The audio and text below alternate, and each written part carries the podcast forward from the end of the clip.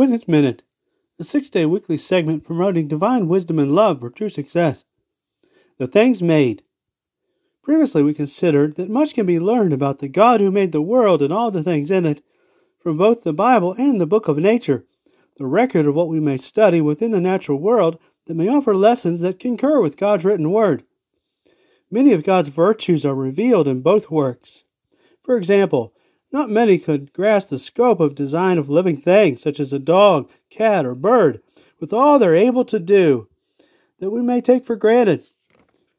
We read it, Romans 11:33, "Oh, the depth of God's riches and wisdom and knowledge." Let's never fail to acknowledge God's superiority over mankind. Let's consider a few examples of what may be learned from God's works as we consider beautiful things, lessons for and lessons against in the next few episodes. Romans 2 620.